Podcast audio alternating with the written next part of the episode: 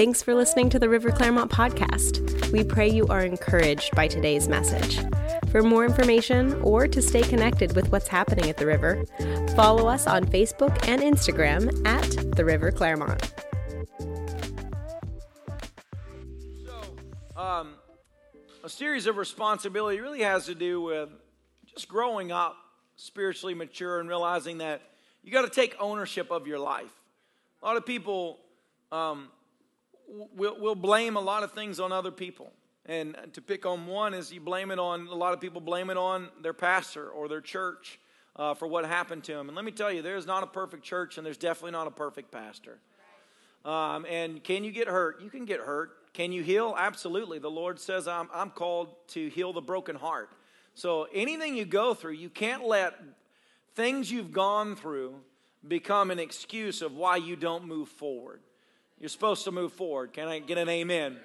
So you got to take ownership of your life, your wealth, your education, your choices, your weaknesses, your faults, your dreams, your visions, everything. You've got to take responsibility for that. Even when Timothy was called, which the Bible says, uh, Paul spoke of him, I thank God for the faith that was instilled in you by your own grandmother, Lois, and by your mother, who was true to the faith. And then he said, Don't forget the gift that's in you by the laying on of hands of the elders. So stir that gift up. But he still spoke to Timothy and he said, Make full proof of your ministry. In other words, step up and prove that the hand of the Lord is upon you. Amen. Amen. And uh, oftentimes we want recognition before we've proven anything, we want blessing before we've even gone through sowing. And so, responsibility is recognizing that where I am today is entirely based upon what I did yesterday. Would you agree with that statement? If so, say amen. So if you don't like your current situation, choose today to make better decisions to move towards something else. Amen? Is that good? You okay with that? You mad about that? Let me tell you, by the end of the day's service, some of you will love me, some of you might not like me. But that's all right, because my wife likes me most of the time. She does, she loves me.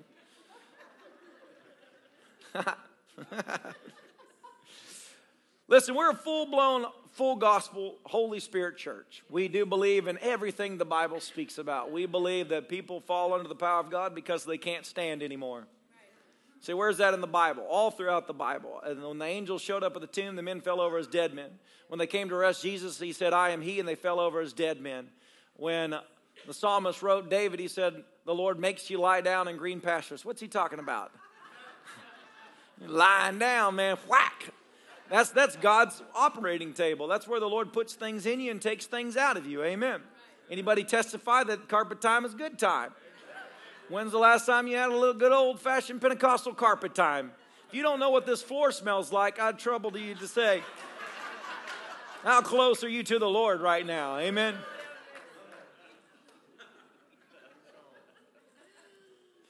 God is good. We believe on the laying on of hands, which Hebrews 6 actually tells us that that's elementary. That that's the sheer basic doctrine of the Christian faith. For baptisms, repentance over dead works, new birth through Jesus Christ, salvation, and the laying on of hands. And so, this day and age, we act like that's for the mature, but the Bible says that's the elementary things. And it says, can we move past that into mature things? So, laying on of hands is impartation. Acts tells us that when they laid hands on people, the Holy Spirit came upon them. Simon tried to buy that gift, and they said, Your gift, your, your money perish with you because you can't buy the gifts of God. Amen. It's an impartation. The Bible says, lay hands on the sick and what? Lay hands on the sick and come on, say it a little louder. Lay hands on the sick. Come on, somebody. So, what are you supposed to do? Lay hands on the sick. Come on. Not just shout across the room. Breath of heaven, breathe. Breathe on them. Lay hands on the sick and they shall recover. Uh, and so we believe in impartation, but I, I, I said that before I preface what I'm about to say. In my years of serving the Lord, I would venture to say that it matters less what hands are laid upon you than what you lay your hand to. Because you're going to have to put your hand to something in life to walk out the calling of God upon your life. Amen? And hear me as I say this nobody under the sound of my voice right now was put on the earth to work a job. You're not put here so you can work a job and, and wait for heaven. You are put on earth because God formed you in your mother's womb for a divine task and a supernatural calling, and you need to find that calling. Amen? Friday night in Tampa, I got the privilege of sitting next to Kenneth Copeland at dinner, awesome minister of the gospel, full of faith, full of power, been preaching the word uninterrupted for 50 plus years. Um, works out every day, he says, and I mean, he's just amazing. And so I told him, I'm going to work out every day and just to pass you. Amen. He said, You got about 50 years, boy. You better step it up. and so he said something that I wrote down, and I feel it applies directly to what I'm preaching today. He said, Oral Roberts, which he was the pilot of Oral Roberts, an awesome, also giant in the faith, mighty man of God, looked at him one time and said, Three things to live your life by, and you should write these things down. Number one, find the will of God for your life. Find the will of God for your life. In Acts chapter 9, when Paul was on the road to Damascus, breathing out threatenings, as the Bible says, in other words, threatening to kill the, the church, he met Jesus on the road. Has anybody in here ever met Jesus? Come on, raise your hand if you met Jesus. You know that in that moment, things change, right? Remember sitting across from a person and he said, Let me tell you something. A touch from God is not enough. They really need a lot more than that. And I was like, Brother, you did not get a touch then. because you can get a touch as a laid back country boy from Tennessee with everything screwed up in the head. And it awoke in me a fire so passionate that I chased down God. Amen? Yes, an encounter with Jesus changes everything. Just look at Paul. Say, he, he asked two very important questions that day. Number one, Paul said, Who are you, Lord? And that is to say that until you really meet Jesus, you're never going to do the things that God has called you to do. You can't know Jesus through your husband, through your wife, through your children, through your friends. Uh, you have to know him yourself. Amen? You got to meet Jesus. So if you've never met him today, may he walk up on the, on, the, on the open door of your heart and may you meet Jesus like you've never met him before. Amen? And after meeting Jesus, says, Who are you, Lord? He answered the question as he said it, You're Lord of everything. And then he said, What do you want me to do?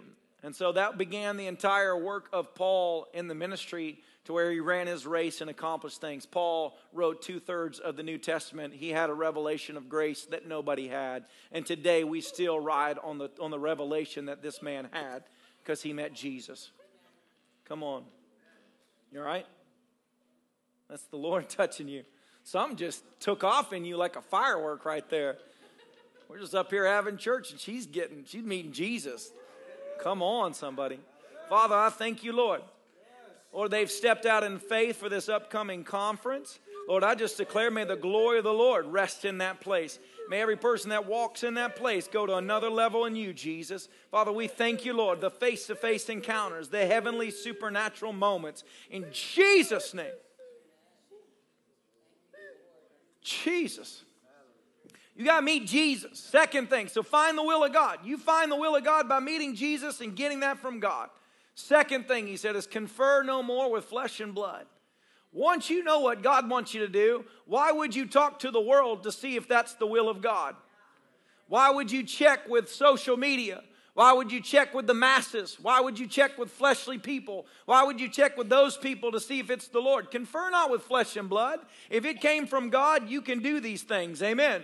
God doesn't call you to something that's impossible. He doesn't lead you somewhere He won't keep leading you out of. So let me tell you this Galatians chapter 1, Paul says, When I met the Lord, when I received my calling, I did not confer with flesh and blood, but I went out and I began to do it. Paul ran seven years before he ever confirmed with anybody in the church if he was even supposed to run.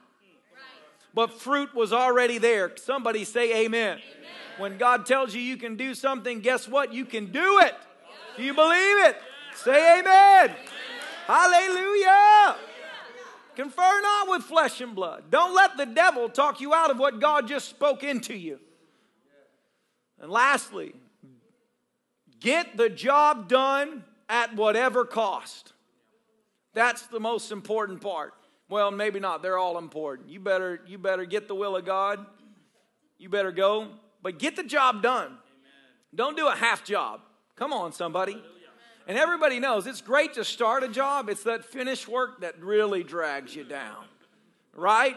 Just come to my house right now. There's still projects that my wife is like, when Jesus returns, will this be done? And I'm like, it depends when he returns, babe. but when he returns, it won't matter.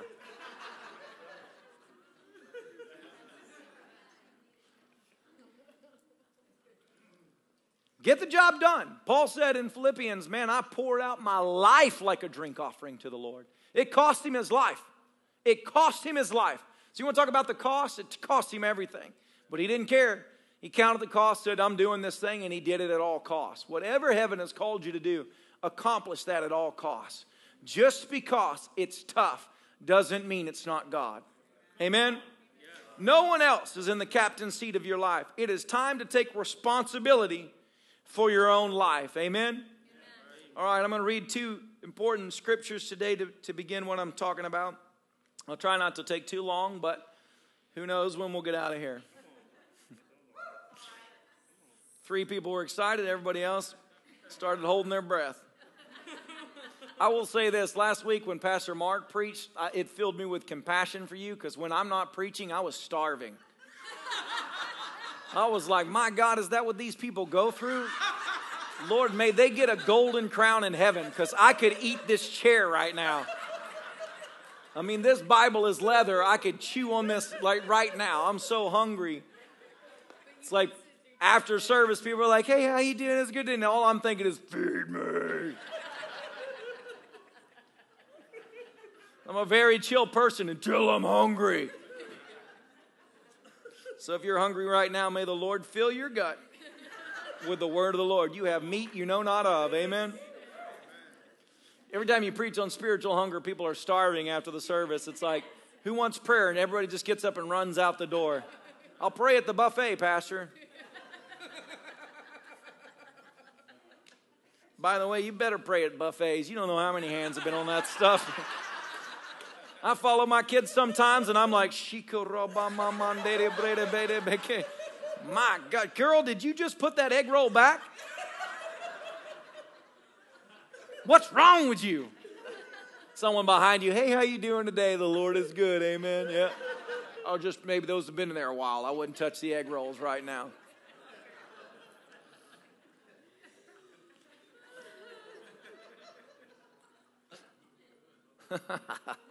Don't you love it too on buffets when you can tell it hasn't been stirred in a while and you are the first person to decide to eat that? Because it's got that film over it.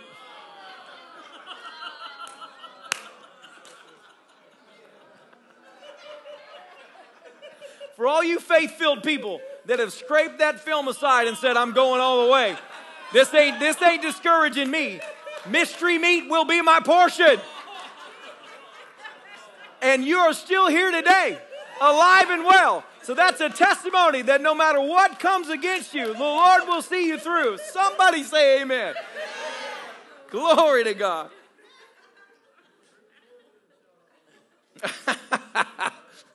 All right. This is serious time, guys. Luke 19. It's church. Come on, get with it. Luke chapter 19, verse 11. It says, The crowd was listening to everything Jesus said.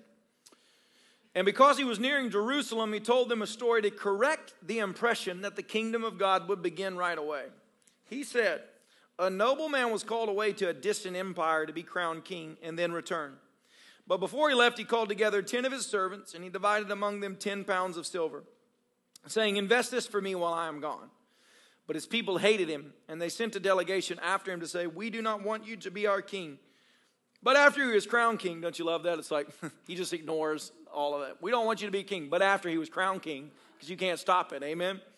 But after he was crowned king, he returned and called on the servants to whom he had given the money, and he found out what their profits were. He wanted to find out what their profits were. First servant reported, Master, I invested your money, and I made ten times the original amount.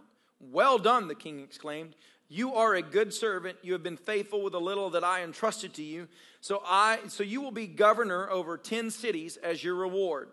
The next servant reported, Master, I invested the money and made five times the original amount. Well done, the king said. You will be governor over five cities.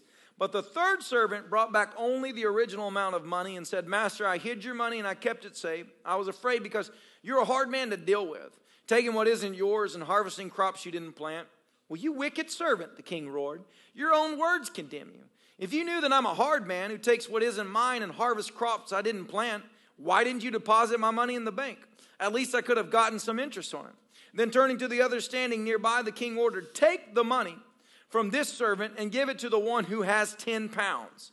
But, master, they said, He already has 10 pounds.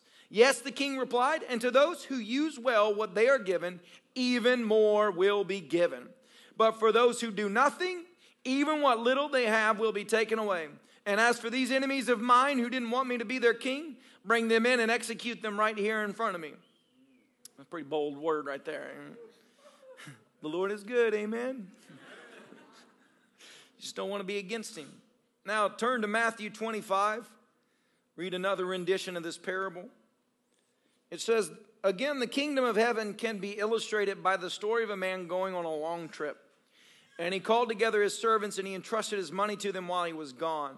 And he gave five bags of silver to one, two bags of silver to another, and one bag of silver to the last, dividing it in proportion to their abilities.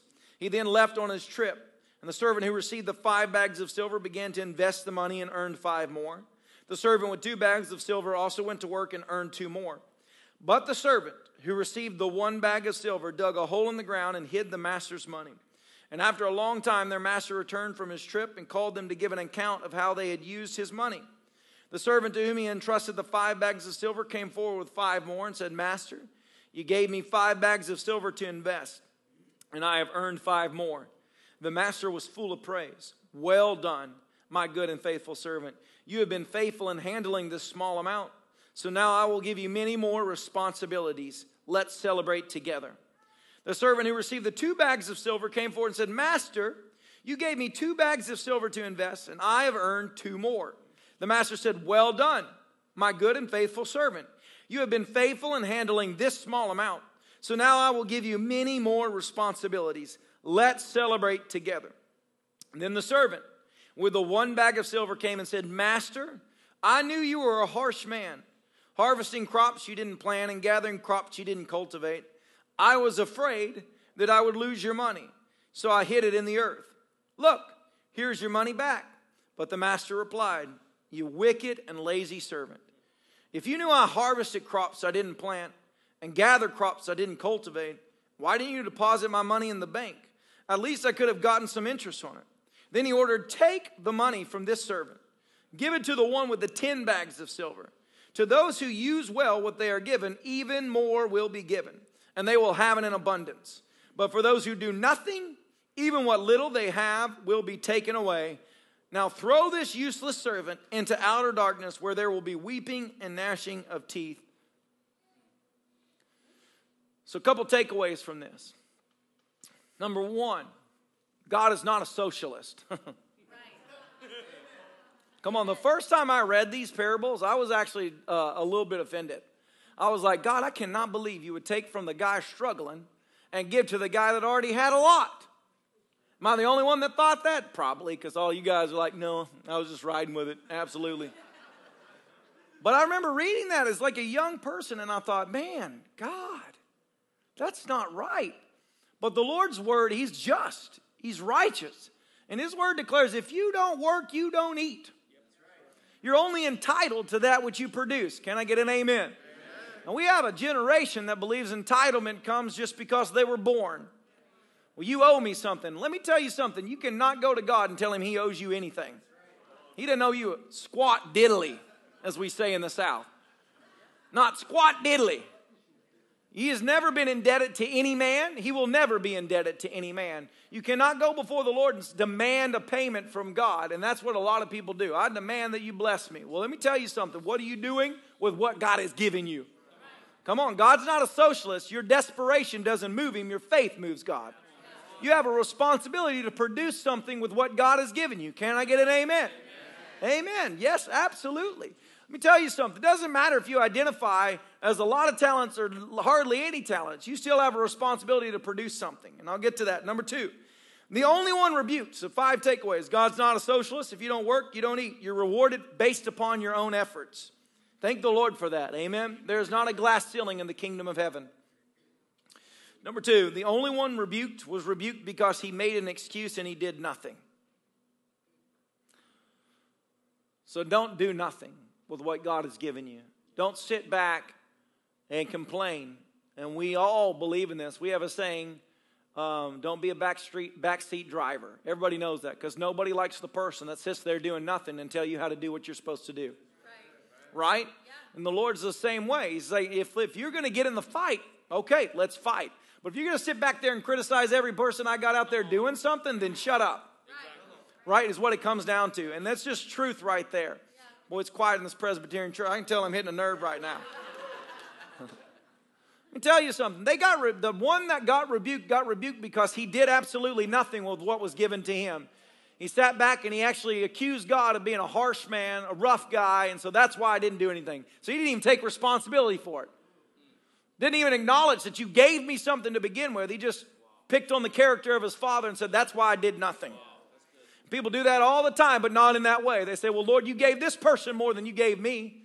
Well, obviously they're going to do something. Look at all the talents you placed upon them. But here's little old me. Woe is me. I am but a worm. The only one rebuked was rebuked because he did something. So decide to be a doer. Come on, somebody. Get out there and do something. Even if you don't do it well, at least you did something. Are you with me right now? Sometimes that's the bit quickest way to learn. Just get out there and try something. And then when you fail, you know, well, that didn't work. I wonder what does work. Come on, somebody. Just sitting back trying to figure it out and never stepping out of the boat, you're never going to walk on water. You got to be a doer. Number three, God expects you to produce something with everything that He has given you, whether you consider it to be great or small. There is a responsibility on the body of Christ to produce something with your life. Your life is a gift. Do you believe that? Every breath you have is a gift. Everything you've got, God gave it to you. Everywhere you look, everywhere you go, God is with you. He's never abandoned you and He will never leave you. And there's faith that He placed on the inside of you. The Bible says He's given to every one of us a measure of faith. Decide today, I will not waste the measure that was given to me. Come on, somebody. And just as you begin to use that measure, like the widow woman, when the prophet came and said, What do you have? She said, I have but a measure of meal and a little bit of oil. He said, Well, you can do that. You can eat your last meal and die. But before you do that, share it with me. Sow what God has given you and see what the Lord will do. And she was sustained from the little measure. Somebody clap your hands. Say, I already have more than enough. Hallelujah. It doesn't matter if you started out with hardly anything or you started out with a whole lot. God is a God of multiplication. So use what you got and it'll multiply, and use what He gives you again and it'll multiply. Come on. Hallelujah. You don't have to stay where you're at right now. If you got faith to believe that, say amen. amen. God expects you to produce something, so be pleasing to God. Bible says without faith it's impossible to please God. I don't know about you, but I want to be pleasing to God rather than pleasing to man. Come on. Four, what we produce in this life has consequences on eternal things. Both of these parables, Jesus spoke himself, refer to the second coming of Christ Jesus. It says the king returned. He's talking about him coming back to the earth, which the Bible is clear about when Jesus returns. The army of the Lord, even those dead in Christ, will be caught up into glory and come back with him. And it'll be a thousand years of the millennial reign of Christ Jesus upon this earth, a new earth. And in that time period, the Bible lays out that those that are faithful in this life will be made rulers of things in the life to come. This vapor of a life has eternal consequences. So get off your couch and do something with what God has given you. Come on. I'm going to preach it today. I told you, some of you might not like me by the end of the day, but that's okay because I'm actually a likable person. Come on. A lot of critics in the body of Christ, a lot of critics in the world. Everybody wants to be a critic. Critics, I don't even know why that actually became a career. Only in the world does a critic actually get paid. What are you talking about? Because every time you get a critically acclaimed movie, it, it, it is terrible. You know it's true. It's like, who are these critics? They obviously have the worst taste imaginable, and they're probably the most perverse people in Hollywood. Because what they critically acclaim is awful movie There Will Be Blood. I don't know if you ever saw that. Don't if you've never seen it, never endure that pain. Worst movie, critically acclaimed. We started watching, and I'm like, any moment it's going to redeem itself. Three and a half hours later, I had to go to the Lord and just bow before Him because I was like, this is I can't never get that back. My life has been stolen from me. It's useless. Don't be a critic, be a doer. And it will have eternal consequences. Even if you start with a little here, think about the life to come. Think about what heaven's going to be like. Think about your eternal reward. I know a lot of people think heaven's like the Hollywood presents it. You go there and you're floating on the clouds and you put on a white garment, you get a harp, you get a little halo and some wings. That is not heaven. People are like, really? Man, that is not what heaven's like. Heaven is just like this it's a real place. People are walking around, people have jobs, people are doing things for the kingdom of heaven. Amen. That's biblical scripture. That's what it tells us. So there is a life to come. And what you do here on this earth matters about what you're going to be doing in that life to come. And the last one, I read these over and over again before I ever noticed this before. The last thing I noticed about this is God's expectations are based in proportion to what you begin with.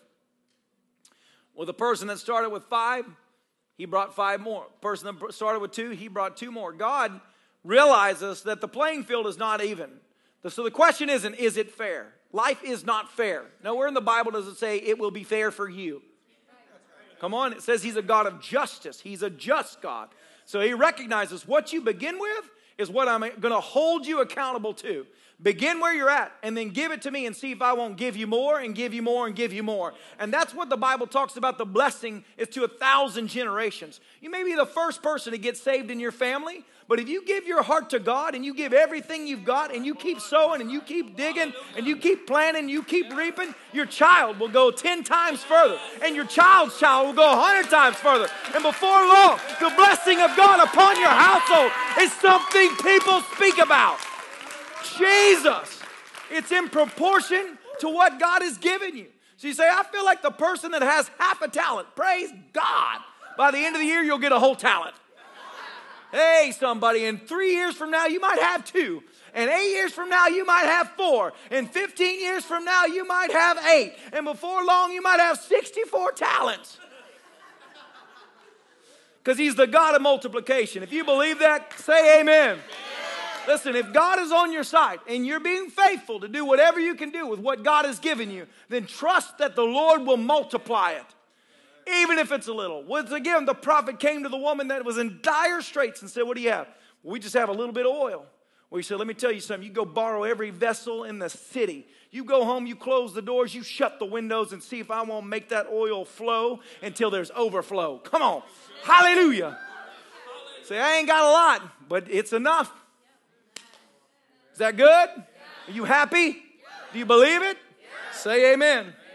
I'll tell you something. We have a responsibility to produce something with this life. And you can't blame other people. One day you'll stand before the Lord and you'll give an account for your life. So don't leave anything behind. Give everything you've got, and when you've given all you can, give even more. Tap into the realms of faith and just don't quit, people. There's something supernatural for every person. Like I said, nobody here was made to work a job. You're made in the image of the Almighty, and His Spirit breathed upon you to do something supernatural in this world. Do you believe that? Amen. All right. Let me tell you, if you go out and you get a job, speaking about jobs, because it's the reality of our lives, you, you may have a call, you may work a job. It's hand in hand. Doesn't mean that that's your life, though. Your, jo- your life should never be based upon your job.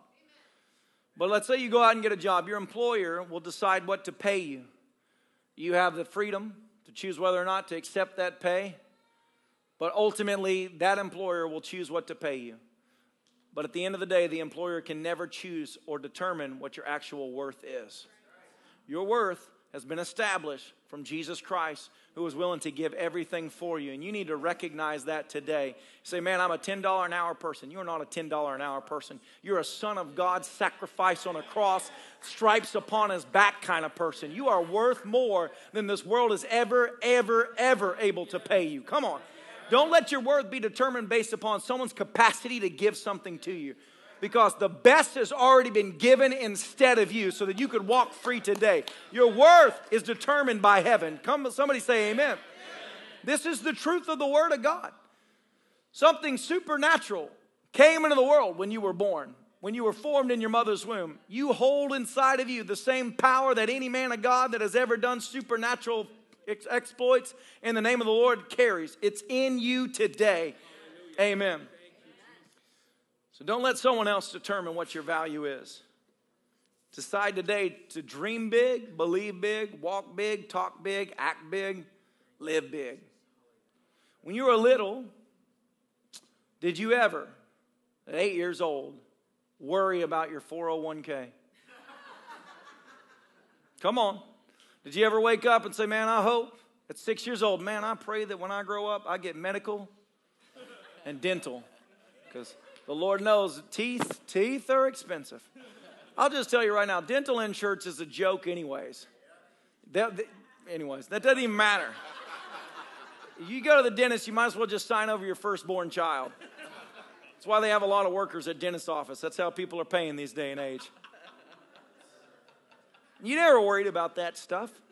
As a young kid, you didn't think about even what you'd been given in life as to determine the dreams or the value of the dreams that you dreamed. You dreamed big, you talked big, you acted big. Kids, kids think big. They do. They think of they think of the world. They think of being president. They think of being a queen. They think of they think of giving bubble gum to everybody in the world. You know what it is. When I grow up, I'm going to give free gum to everybody in the world. Well, how are you going to do that? What do you mean, how am I going to? I'm just going to do it. Shut up, Mr. Critic. Kids dream big. So maybe you've been through life and you've been beat up with all the responsibilities the world's put upon you to where you began to give up on that wild dream on the inside, that expectation that at any given moment something supernatural is about to break. It happens to every single one of us. Even this weekend, sitting with Kenneth Copeland, driving back, I told my wife, it's like it reignited me the understanding because you get to a place where you're just plowing. You know what I'm saying? You know you do. You're in seasons of plowing, and every day you're like, God, give me the strength to just plow again. I'm not going to quit. I feel like all the oxen have done died of starvation and it's just me and I'm pushing this thing by myself, but I'm not going to quit. Come hell or high water, I won't quit. Come on, you got to have that tenacity.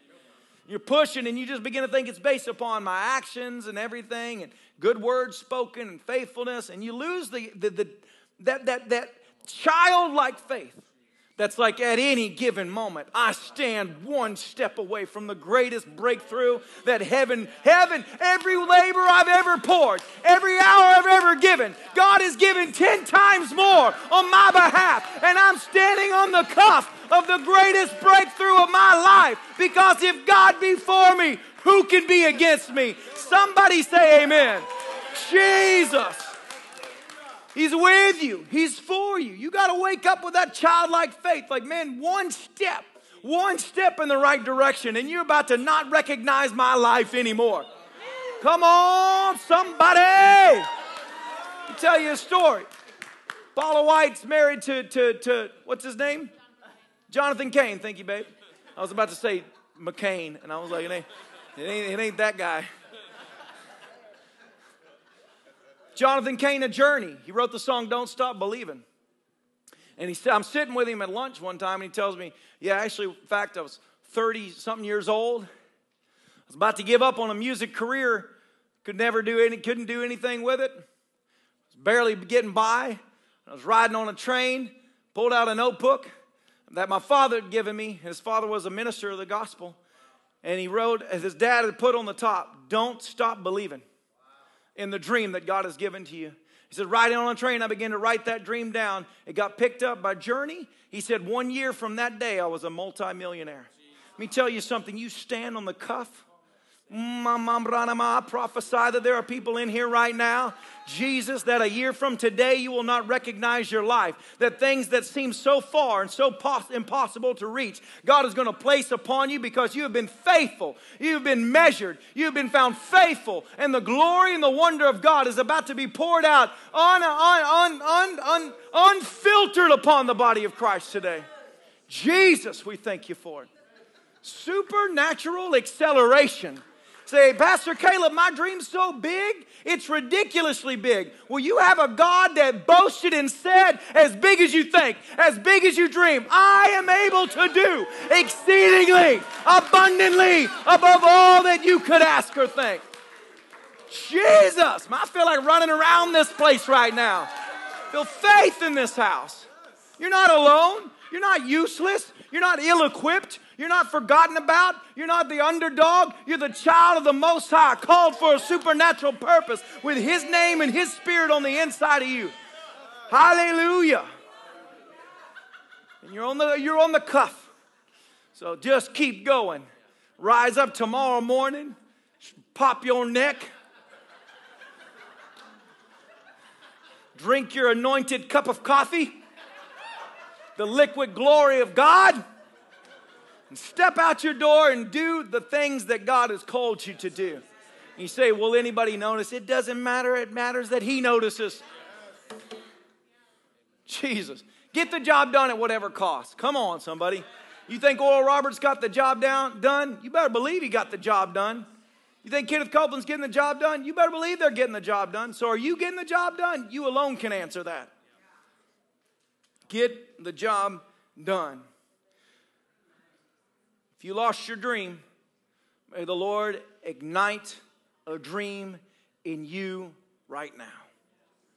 May every limitation that you have been allowed placed upon you because the world speaks to you, your birth, your skin color, your sex, your gender, all of these things are limitations. Man, may, may God break every glass ceiling and every lie from the pit of hell that you've ever come in agreement with.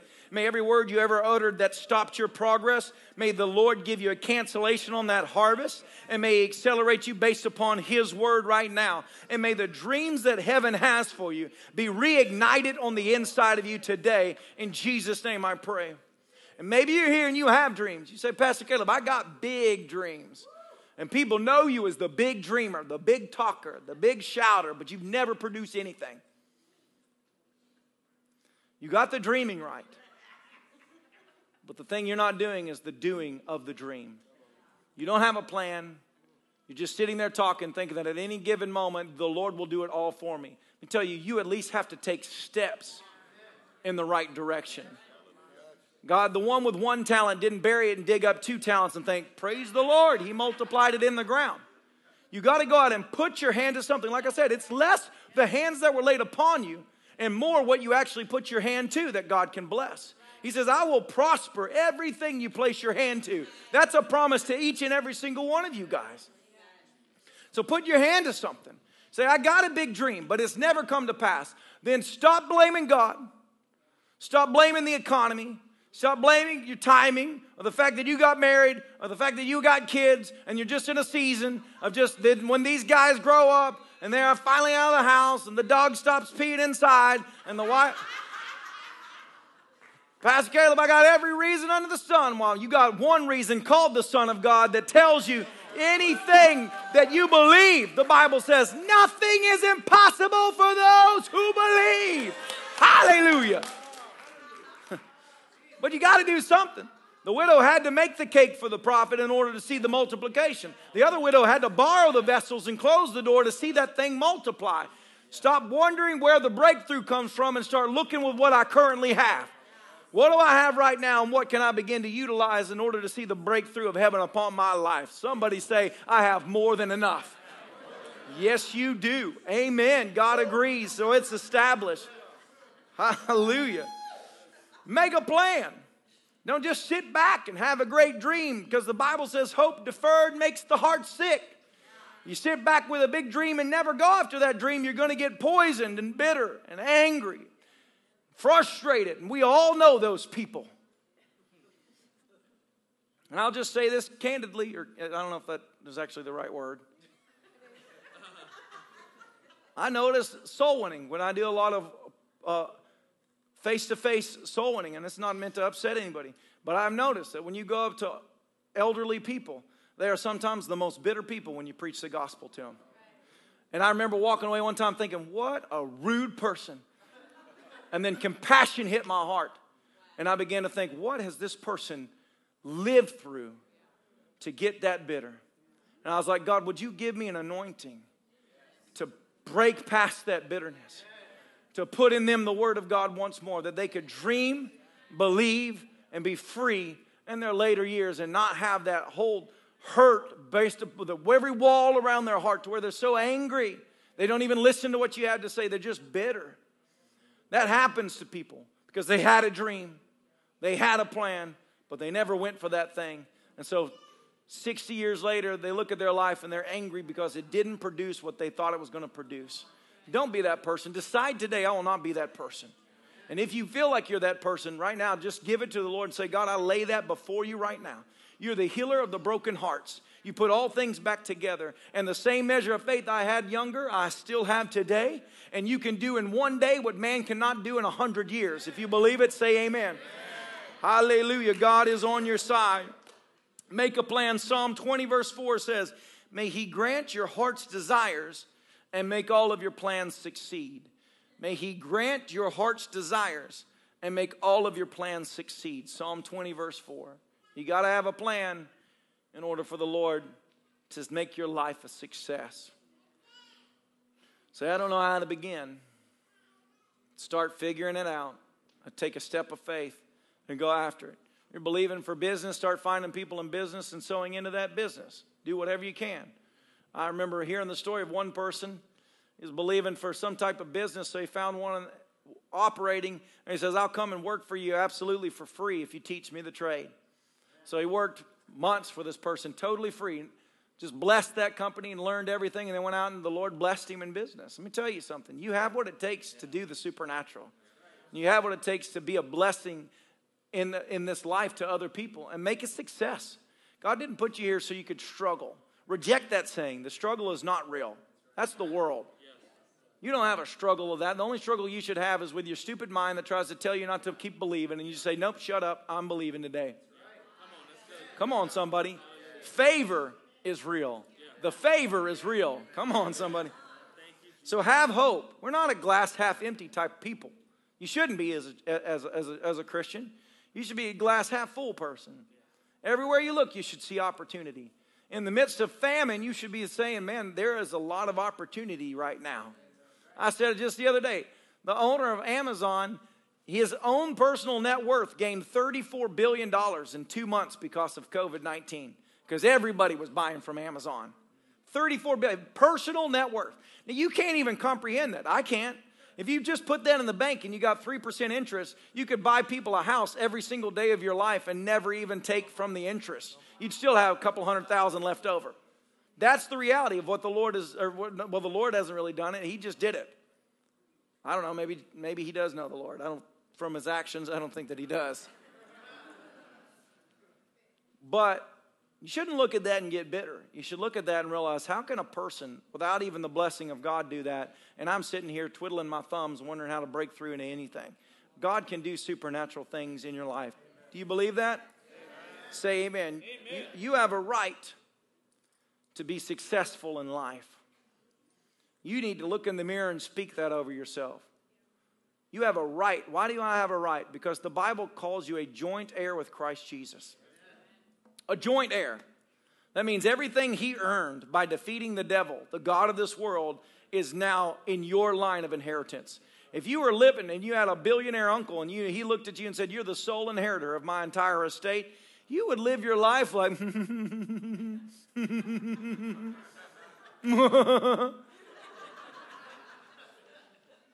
I'm a billionaire, fool.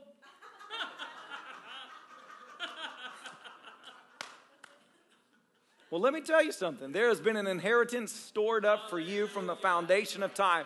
You're a joint heir with Christ Jesus. You have every right in this world to be a success and see your life be a blessing to yourself and to others. Amen? Amen? What is that saying? I'm saying stop with the lies from hell that tell you you're not worth something. You don't need that. You can't have that. You're not important enough. Blah, blah, blah, blah. Shut up, devil. I'm going to go out and eat a filet mignon today just to rub it in your face. I'm going to order it Oscar style with lobster on top. And even if I got to put it on a credit card, I'll enjoy it because I'm blessed of the Lord. Come on, somebody. There comes a time and place that you got to alter the way you think. You got to stop listening to the lies of this world that tell you you're an insignificant person and that you don't have great value. That's a lie from the pit of hell. Any crazy thing you've ever seen, somebody inheriting a billion dollars, you're worth that. Come on. They're driving a brand new car. You're worth 10 brand new cars. They got a millionaire mansion. You're worth 18 billion mansions. Jesus himself said, I go to my father's house to prepare a mansion for you. Come on. Somebody say amen. I'm getting resistance here, so I'm going to stay on this a little while. Let me tell you something. You're worth two vacations a year. Come on, Hawaii should you should have a home in Hawaii. Come on, somebody. You know it's true. And you should have a plane to take you there whenever you want to get there. You're worth that. You say, is it about material things? No, material things are the lesser things. So if you have faith to believe that God has a house for you in heaven, you should have faith that God has something for you on earth. Come on, somebody. Shake off that mediocrity. Shake off those lies of hell. I'm not worth it. I'm not important enough. Lies, lies, lies. Your husband didn't buy flowers for you for Mother's Day. Go out and buy 18 dozen. Be like, I'm worth it, honey. Valentine's Day comes up, you didn't get chocolates, go out and buy the whole Russell Stover's store. And if he complains, say, I'm worth it. So you're, you're going to preach people into debt. I'm not trying to preach you into debt. I'm trying to break the lies of mediocrity that are so, they're like woven in the fabric of this world. The Bible says there's a spirit of the world and that spirit of the world begins to condemn you and tell you you don't have value and you don't matter and you're born this way and you'll never break out. And all of that is what the devil wants to keep you held captive by. But Jesus said, I am anointed to bring deliverance to the captives, to set at liberty. If you believe it, give God the greatest shout of praise. Hey, I feel fire. I feel faith. You're called. You're anointed. You're cherished. Man. So don't sit on your couch anymore. Get out and engage in the world and realize everywhere the sole of my foot treads, God's given it unto me. I have power on the inside of me. And you got to say it like an African. Don't say I have power on the inside of me. Say I've got power in the inside of me. What do you got? Power. Takes your whole body to say it like an African. Americans just say, There is power, power, wonder working power in the blood of the Lamb. Say it like you mean it.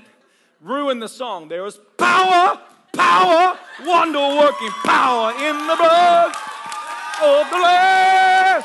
There's power, power, wonder working power in the precious blood of the Lamb. Hey! Fire! Jesus! Come on, church! Come on, church! Mama!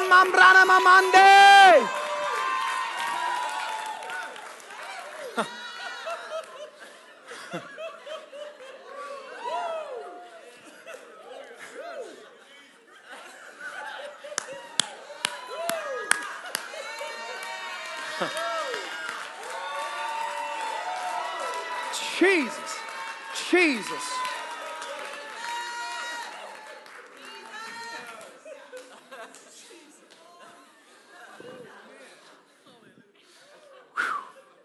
Dream big, ask big, go big, talk big, walk big. So saying go big or go home. I say do both. Go big and go home to heaven. Come on, somebody. Thank you, I'll do both. Just like the saying, you can't have your cake and eat it too. That's stupid. I'll eat my cake and I'll have my cake. It's my birthday. Get out of the way. You can't, you can't have my cake now.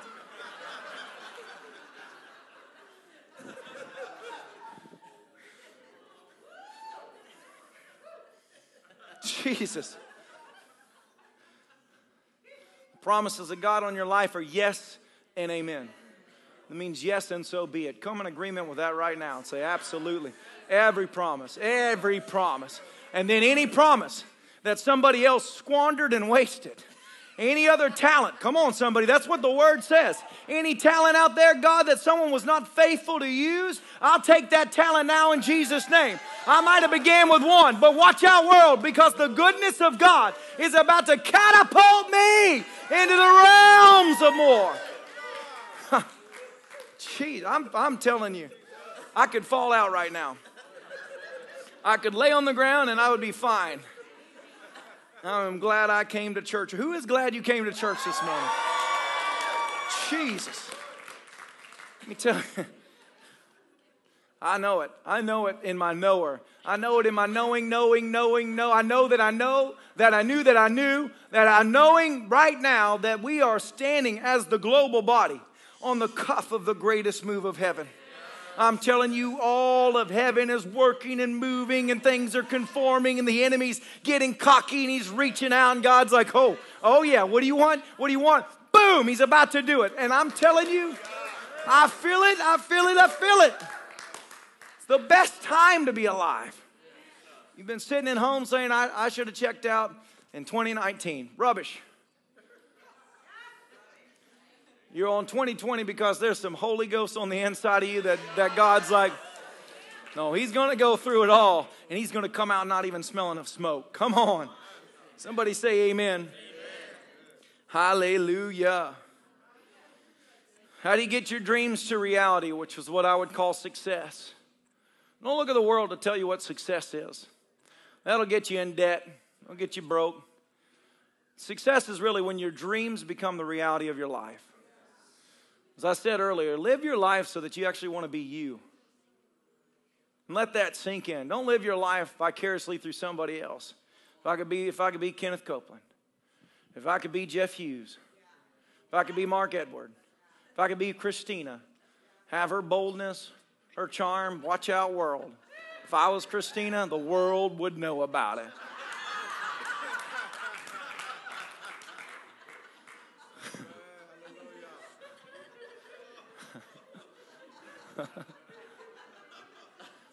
Live your life so that you want to be you.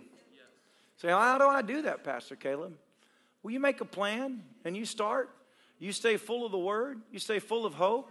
You keep yourself, every time you feel depressed, you reject that. You get in the presence of the Lord and you let the joy begin to flow from the inside. You begin to declare from your own mouth words of faith.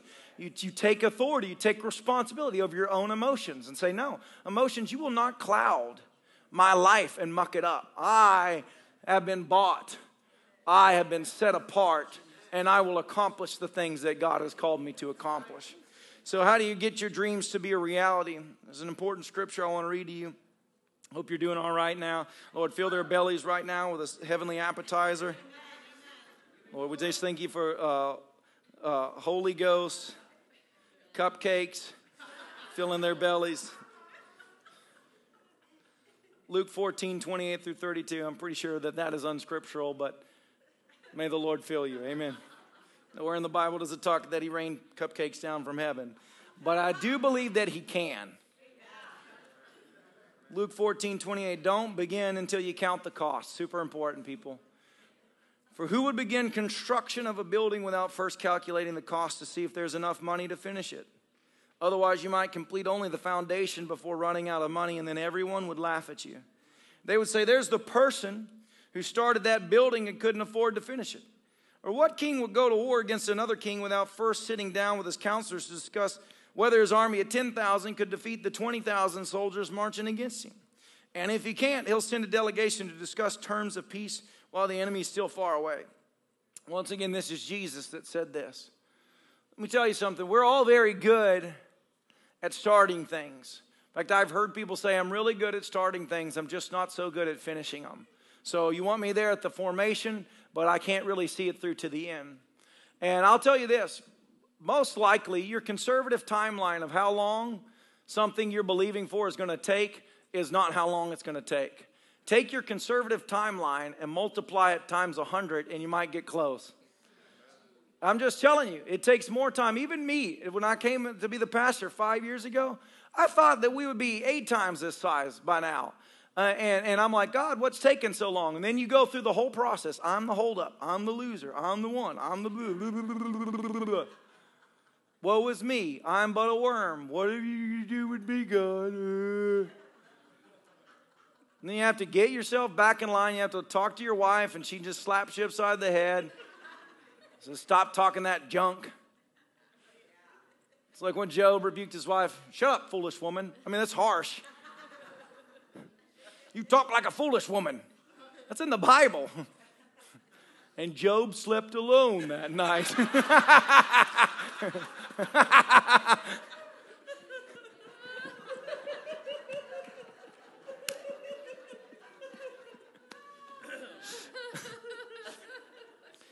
But there's, it's important that when you start something, have the fortitude and the wherewithal to decide to complete whatever you start and not quit because it took longer than you thought.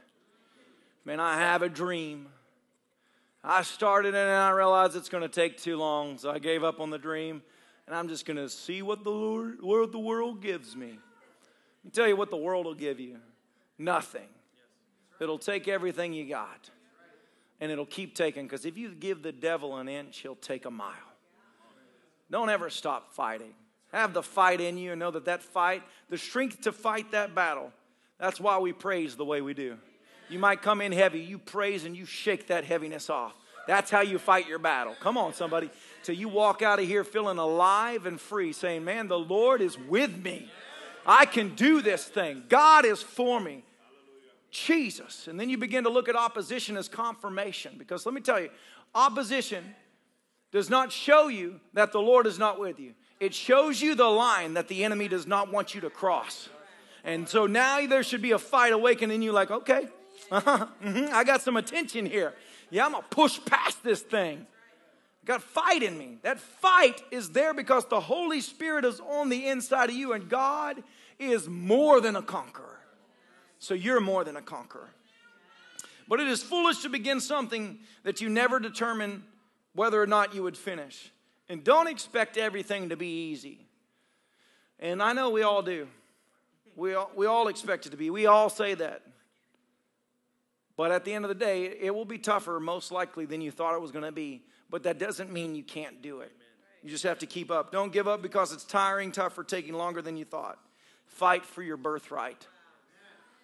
Fight for your birthright. As a child of God, born again by the Spirit of the living God and by the shed blood of Jesus Christ, you have a calling upon your life to take territory from the enemy. Fight for that birthright. He doesn't want you to have it.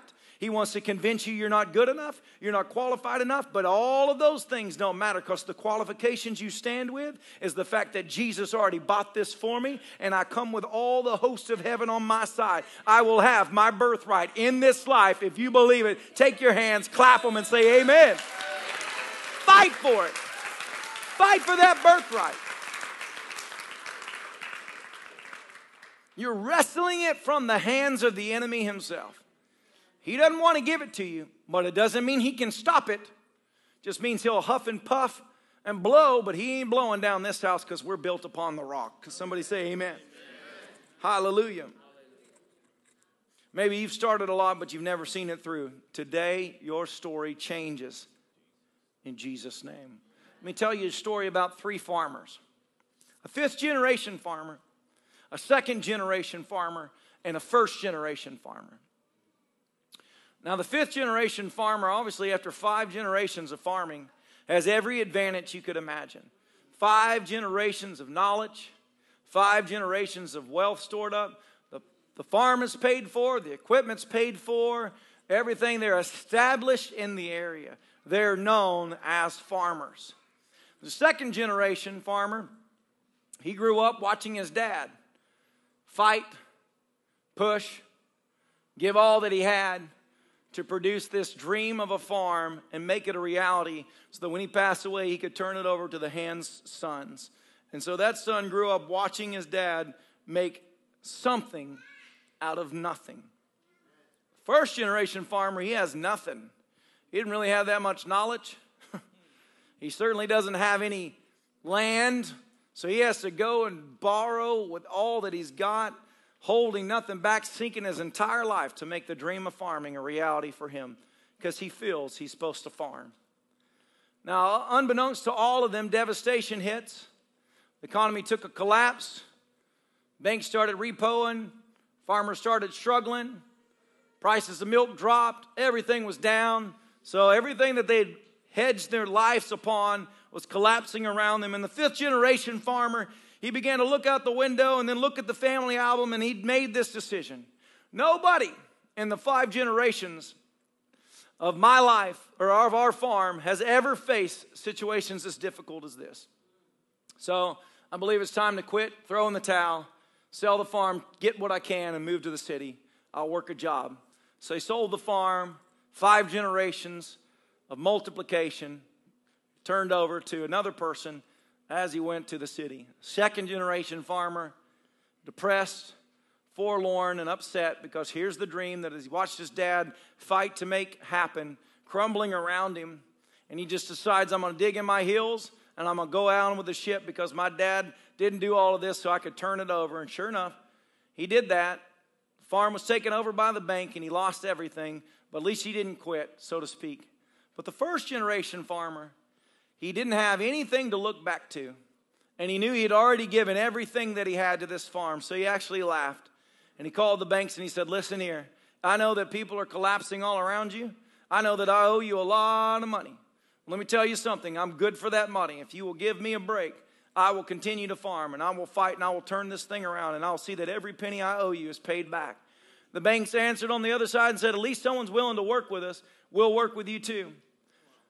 And he fought that farm made it and it survived. And that's a true story of my own dad that began farming by himself as a first generation farmer. The moral of the story is this it does not matter if it was given to you or you fought to get it. It doesn't matter if it was easy or hard. What matters is your success today still is determined by your efforts today.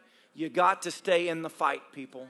Just because you're facing unexpected challenges doesn't mean you give up and walk away. It means you just decide, God is with me, and you make a plan and you go after it and say, God, bless this plan. Because the next scripture I want to read you, the Bible says in Philippians, no, wait.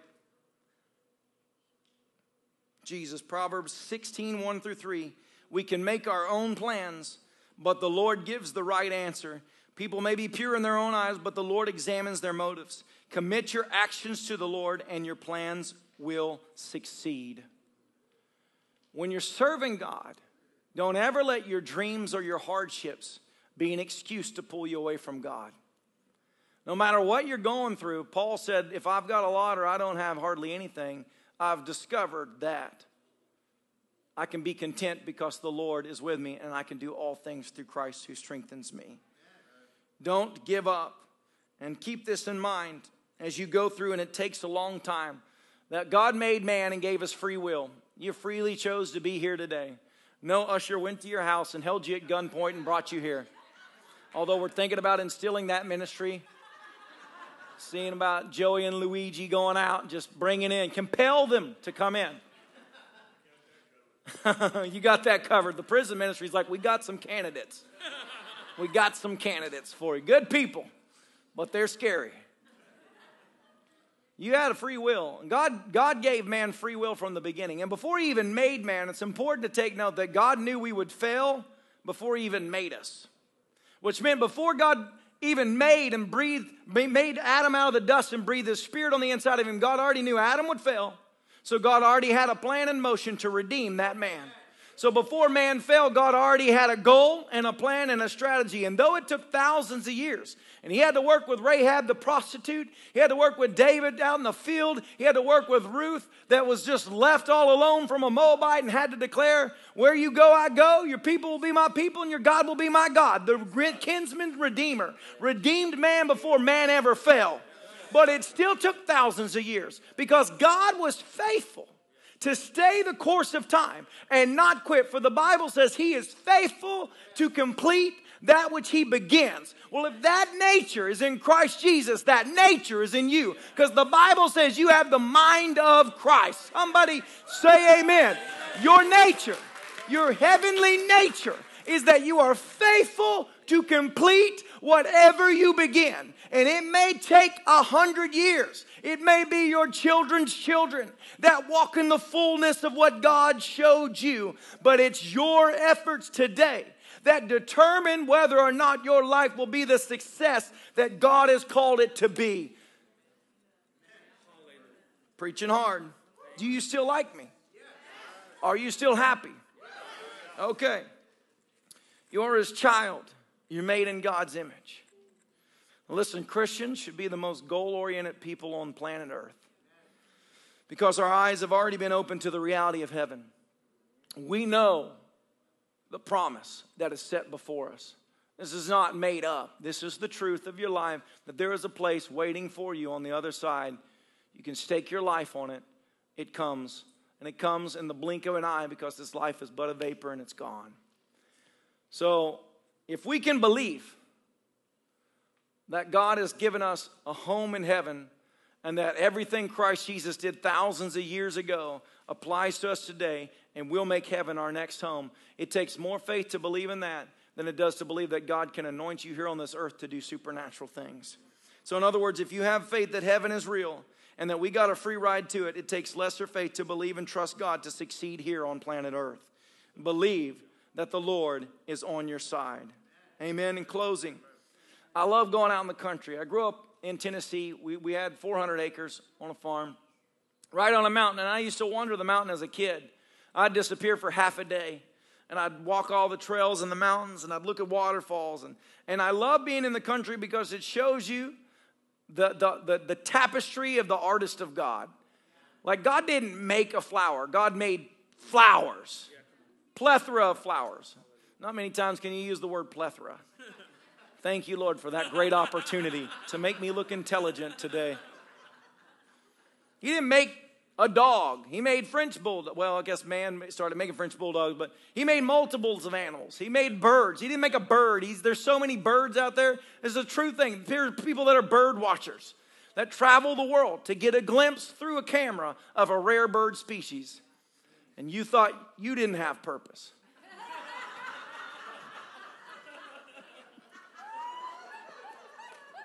Just if you're a bird watcher, I love you, man. I love you.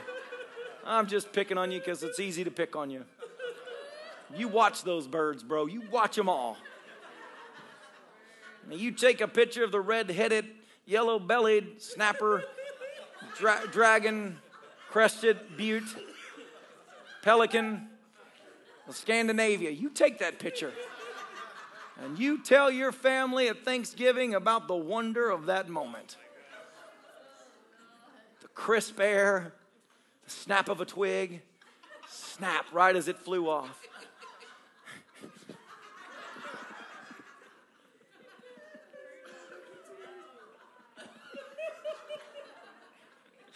I'm sorry, guys. I get on these kicks, and it's it actually takes effort for me to stop. I can just keep going on these things.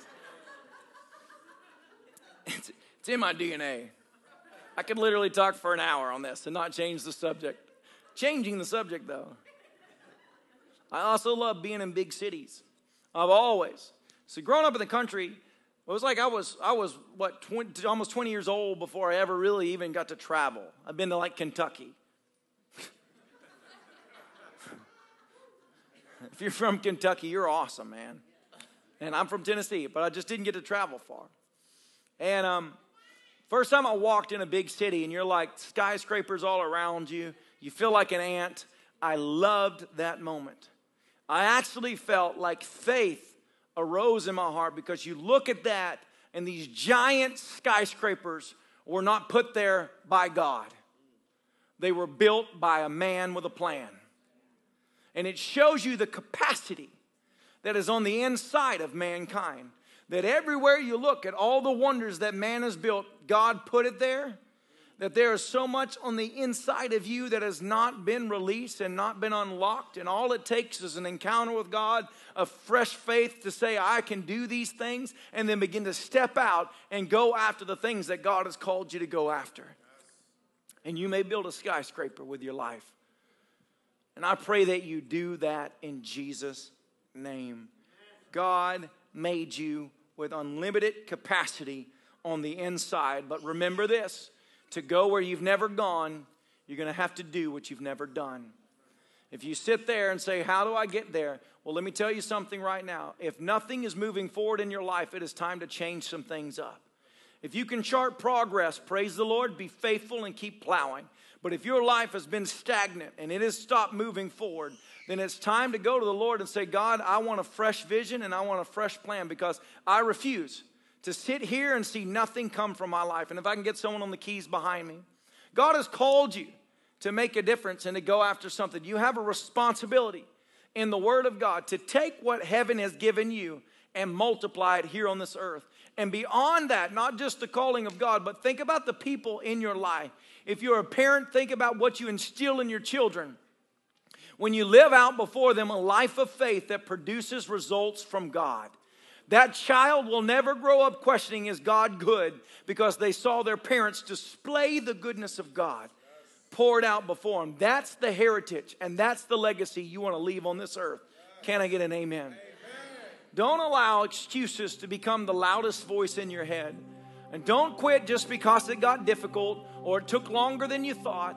And every time your mind tells you that you're not the one to do it, just remind your mind that's okay. Because where I am weak, I am made strong. And it's not me that qualifies myself, it's Christ Jesus that qualifies me. And if those dreams were placed there from God, I commit my actions to the Lord. I will serve Him all the days of my life, and I will watch God promote and accelerate my life to be a testimony to my children and my children's children if the Lord tarries. I refuse to listen to the lies of hell that tell me I can't do these things because God is truly for me. When I was in Oral Roberts University, my wife and I went to the Tulsa Zoo and we go to the rhino cage. Rhino. And the, the fence in the rhino cage was about this tall. And it was two strings of wire. And I look at that, I look at this rhino, and there was a guy that worked at the zoo there, and I said, Bro, what is this? Like, this doesn't hold in a goat. And the guy said, It's crazy. You know, people always say that. But he said, You see how that rhino is tied to that stick in the middle? This is a little post right in the middle.